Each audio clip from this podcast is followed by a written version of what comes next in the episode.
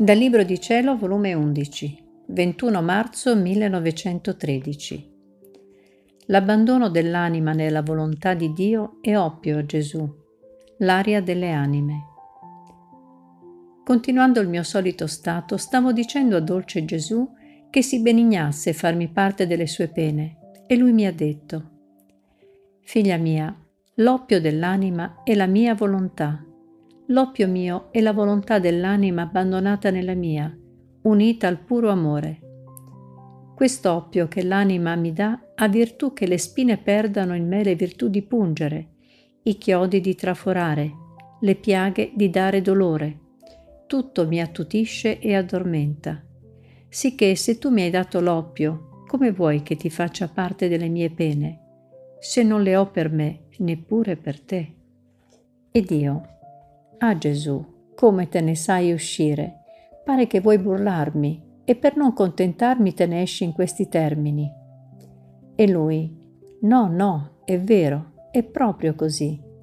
Ho bisogno di molto oppio e ti voglio tanto abbandonata in me da non più sentire te stessa, sicché non più ti riconoscerò che sei tu, ma riconoscerò me solo in te sicché ti dirò che sei la mia anima, la mia carne, le mie ossa. In questi tempi ho bisogno di molto oppio, che se mi sveglio a diluvio farò cadere i flagelli. Ed è scomparso. Dopo poco è ritornato e ha soggiunto. Figlia mia, molte volte succede alle anime ciò che succede nell'aria.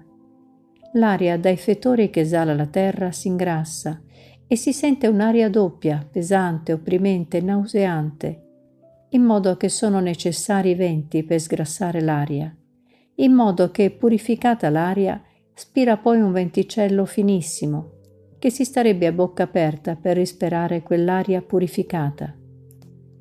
Tutto ciò succede nelle anime.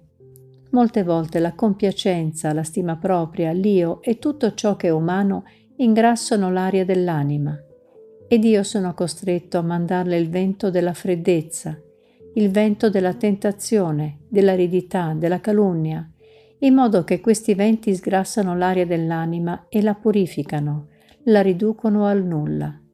Ed il nulla apre la porta al tutto, a Dio, e il tutto fa spirare tanti venticelli profumati, in modo che a bocca aperta ingoia quell'aria e la resta tutta santificata.